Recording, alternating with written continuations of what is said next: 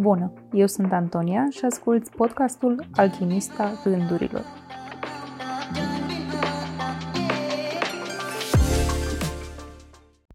Bine ai revenit la un nou episod.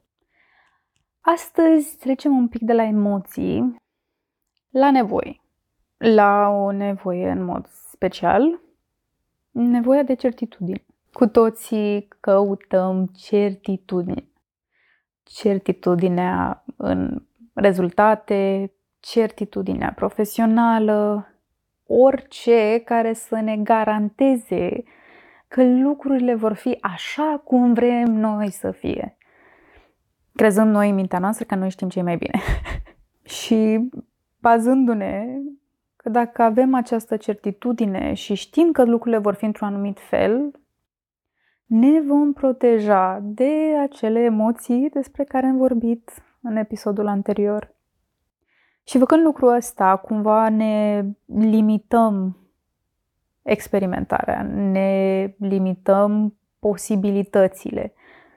Pentru că lucrurile pe care eu mi le doresc acum se vor schimba peste câțiva ani, așa cum nu mai îmi doresc acum ce îmi doream acum 4 ani, cum ce nu mai ce îmi doream acum 10 ani și tot așa. Dacă aș fi avut viața pe care eu mi-o doream când eram mică, la 5 ani, i-ar fi arătat total diferit. Dacă aș fi avut viața pe care mi-o doream acum 5 ani, la fel ar fi arătat foarte diferit. În realitate, certitudinea este inexistentă. Cumva, singura certitudine pe care o avem este că, la un moment dat, corpul nostru va muri și după aia nu știm ce se întâmplă. Nu avem nicio certitudine, dar știm că la un moment dat vom muri. În rest, certitudinea este inexistentă. Dar pentru că avem o nevoie atât de mare ca să ne protejăm de emoții neplăcute și pentru că nu avem încredere în noi să gestionăm ce ne va oferi viața, să gestionăm noul și noutatea, ajungem să căutăm certitudinea oriunde, să ne mințim de multe ori, să ne cedăm puterea altor persoane care cu siguranță știu mult mai bine și nu zic că nu sunt persoane care știu multe lucruri mult mai bine decât mine. Cu certitudine sunt foarte multe persoane care sunt uh, peste nivelul meu de înțelegere. Au un, o înțelegere mult peste nivelul pe care, celui pe care l-am eu. Dar cu toate astea, e o diferență în a asculta orbește și a filtra.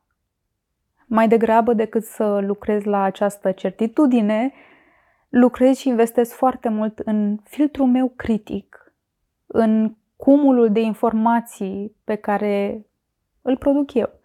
Instinctul, mintea sub inconștientă, subconștientul și conștientul, tot, toate acestea construiesc filtrul meu critic și cunoștințele și conexiunile, etc. Înțeles ideea. Prefer ca acest filtru să rămână constant.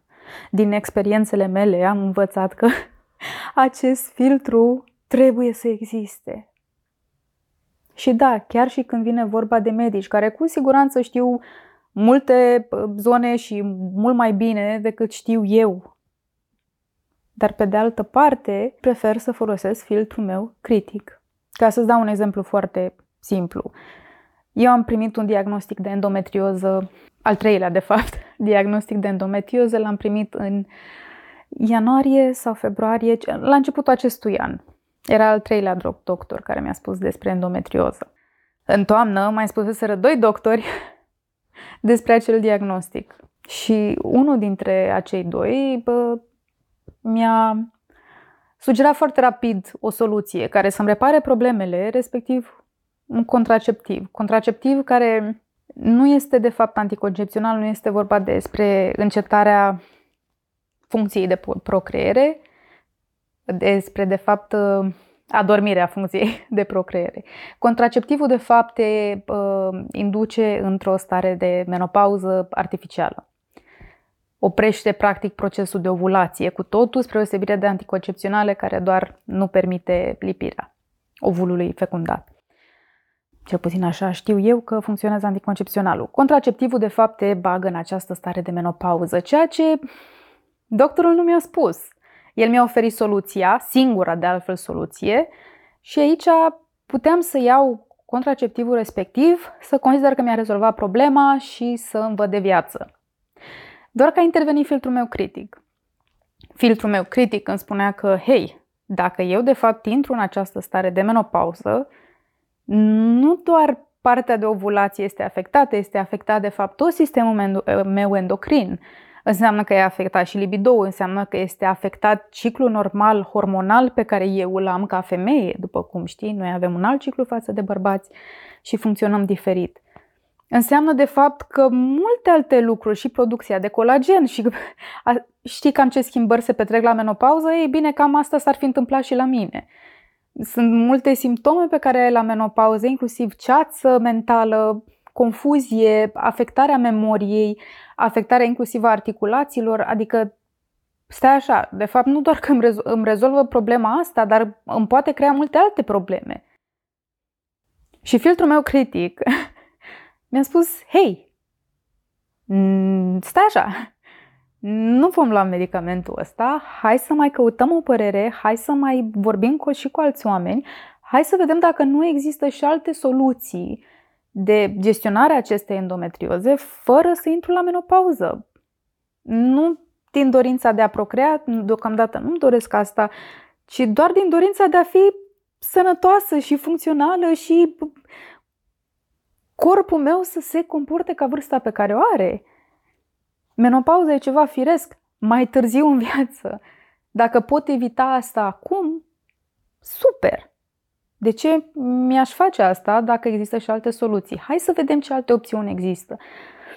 Și într-adevăr am fost la acest al treilea medic, care este de fapt medicul meu de bază, ginecolog, pentru că în ea aveam încredere că îmi va pune pe masă toate opțiunile, toate alegerile, cu toate implicațiile, îmi va explica pe rând tot ce știe ea. Și nu îmi va oferi certitudini. Pentru că, după cum spuneam, nu există și doar îmi va spune ce opțiuni există și ce consecințe are fiecare opțiune. Și bine am făcut. Acum, luni mai târziu, endometrioza mea este sub control. Durerile s-au redus, inflamația în corp s-a redus, digestia mea s-a îmbunătățit, pielea mea este într-o stare mult mai bună și am învățat să am un echilibru în ce mănânc, cât dorm, ce consum, ce pun pe piele, astfel încât să pot controla endometrioza fără să intru la menopauză artificial. Și asta s-a întâmplat pentru că nu am ascultat orbește, pentru că mi-am folosit filtru critic, pentru că am folosit toate informațiile care există în mintea mea, pentru că corpul meu mi-a spus, hei, uh-uh. nu asta e calea. În momentul în care cauți cu disperare certitudine, ajungi să asculți orbește și pierzi informații, aspecte care nu sunt prezentate. Și un element care m-a șocat, ca să mai vin cu anecdote legat de certitudine, am studiat la un moment dat nutriția și am ales să o fac în Olanda pentru că programa din România pentru mine era dezamăgitoare, nu mi inspira încredere, simțeam că nu este ce-mi trebuie și nici ce-mi doresc. Și am studiat nutriția la Universitatea Wageningen, care se ocupă de fapt cu studiul a tot ceea ce înseamnă industria alimentară și impactul industriei alimentare asupra corpului uman. Și a fost o, un element foarte interesant și a rămas cu mine și este o poveste pe care o spun de multe ori, mai ales când vine vorba despre certitudine, problema studiilor științifice. Pentru că ne place să spunem că știința este certo, este certitudinea supremă și este cea care îți oferă claritate și spune dacă este albă sau dacă este neagră. Ei bine, la Wageningen am, f- am studiat, am avut cu totul 9 module și fiecare modul avea între 8 și 10 cursuri. Primul modul de 9 cursuri a fost exclusiv despre studii științifice. Și acolo vorbea despre tot ce însemna procedură, eșantion pe care se face, metodologii, Uh, avantaje, avantaje și dezavantaje, plusuri, minusuri, ca să înțelegi de fapt ce este un studiu științific, care sunt limitările lui și că un studiu științific, de fapt, nu ți oferă o relație de cauzalitate, adică nu spune alb sau negru, ci îți oferă o relație de corelație, adică o relație statistică. Dacă se întâmplă asta fix în condițiile astea, cel mai probabil o vei avea acest rezultat. Ceea ce din start nu este o certitudine. Unde mai pui că condițiile studiului aveau un foarte mare grad de specificitate. Adică, foarte multe din studiile nutriționale, de exemplu, se efectuează pe un eșantion de populație care aparține grupului etnic evrei așchenazi, pentru că ei sunt considerați ca având cea mai mare puritate genetică. Ceea ce înseamnă că variabilele scad, adică factorii care ți afectează ție rezultatul, influența lor scade și atunci poți să determine această relație de corelație să fie ceva mai, mult mai precisă, să fie acel procent ca rezultatul tău se întâmple, să fie mai mare. Însă în momentul în care deja vorbim de altă populație, unde eventual nu doar că sunt, de exemplu, europeni, dar mai ai de fapt în uh, strămoși, între strămoșii tăi și din Africa sau din Asia sau de, din altă parte de pe glob, deja vin, intervin alte variabile. Și atunci rezultatele acelui studiu nu prea se mai aplică. Acea relație de corelație devine și mai slabă. De aceea poți să spui că, hei, uite, de fapt toate avertismentele de la televizor, cele care sunt legate de sănătate, prezintă incidență, cresc șansele și nici ele nu-ți oferă această certitudine.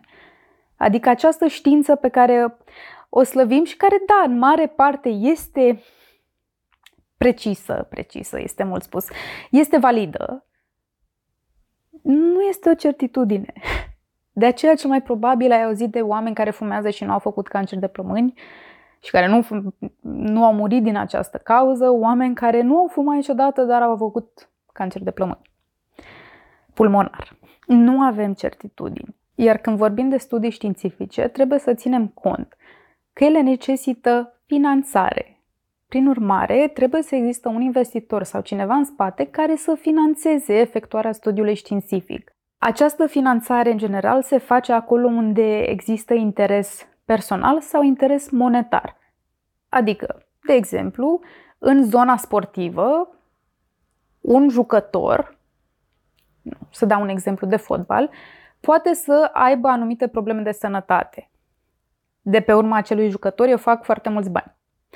Dacă această afecțiune pe care o dezvoltă jucătorul respectiv se întâlnește la 50 de jucători, deja pentru mine, ca investitor, ca proprietar, devine o problemă acea afecțiune și devine un motiv pentru ca eu să investesc în ceva cercetare științifică, ceva care să-mi rezolve problema.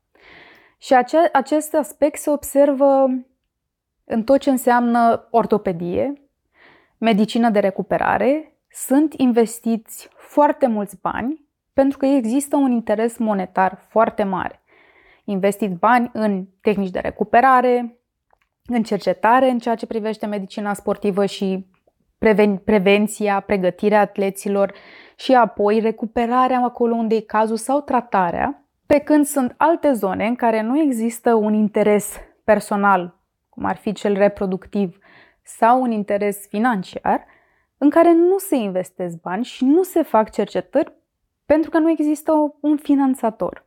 Prin urmare, revenim la problema de certitudine. Sunt multe lucruri pe care le-am descoperit de-a lungul timpului ca fiind valide, ca fiind uh, preponderent adevărate, care înainte să le demonstrăm mm, erau considerate, a, nu știm, nu știm, nu există certitudine, ca fiind incerte, poate, poate probabile, poate chiar improbabile. Asta nu înseamnă că ele nu erau adevărate, doar pentru că încă nu le demonstrasem prin aceste studii sau nu le observasem prin aceste studii. Sunt cu siguranță o multitudine de zone, subiecte pe care nu s-a făcut cercetare, pe care, în care nu s-au investit bani pentru dezvoltare care sunt adevărate, doar că încă nu au fost demonstrate. Și atunci revin la această certitudine care nu există și revin la încurajarea de a investi în construirea unui filtru critic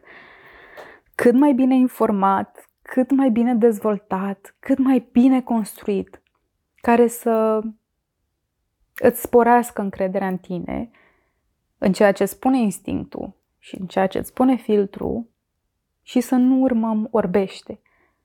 Pentru că și acest urmat orbește are consecințe și pot fi foarte neplăcute. Te încurajez să ai încredere în tine și în corpul tău și în instinctul tău și să investești constant în dezvoltarea cunoștințelor tale, în dezvoltarea înțelegerii tale. Înțelegere în cât mai multe straturi și cât mai complexă. Pentru că viața e frumoasă și are multe nuanțe. Ca de obicei, îmi doresc tare mult să mă ajut să transformăm acest monolog într-un dialog. Și vreau să-mi spui ce părere ai tu despre certitudine, dacă știai despre limitările studiilor științifice și despre faptul că ele dau concluzii corelative și nu cauzale și cât de multă nevoie ai de certitudine, cât exersezi și te expui la situații în care nu ai certitudine doar ca să experimentezi, ca să încerci. Te reține lipsa certitudinii din a face lucruri noi, din a încerca lucruri noi? Sau, ca mine, te arunci ca proasca în uh, lac, vom spune, și ai încredere că vei reuși să înnoți orice ar fi. Poți să îmi lași un comentariu, să îmi dai un mesaj pe Instagram sau un e-mail la antonia.arondfig, liniuță 1507.com. Abia aștept să-ți aud povestea. Îți mulțumesc tare, tare, tare mult pentru timpul acordat și pentru atenția ta și că ești alături de mine și mulțumesc celor care mi-au scris. Este ceva nemaipomenit pentru mine să dați feedback-ul vostru și să-mi spuneți cât de mult vă ajută și că reușesc să-mi ating scopul, reușesc să vă ofer o oportunitate de introspecție. Este tot ce îmi doresc. Asta și să vă stimulez încrederea în sine și în puterea voastră personală. Vă aștept în dialog prin mesaje cu povestea voastră și perspectiva voastră asupra lucrurilor. Eu nu am certitudinea că ceea ce spun este adevărat și sunt uh, dornică de discuție pe subiect. Îți mulțumesc din nou. Te îmbrățișez ca de obicei, strâns, strâns, strâns și îți urez o zi minunată. Ne auzim curând.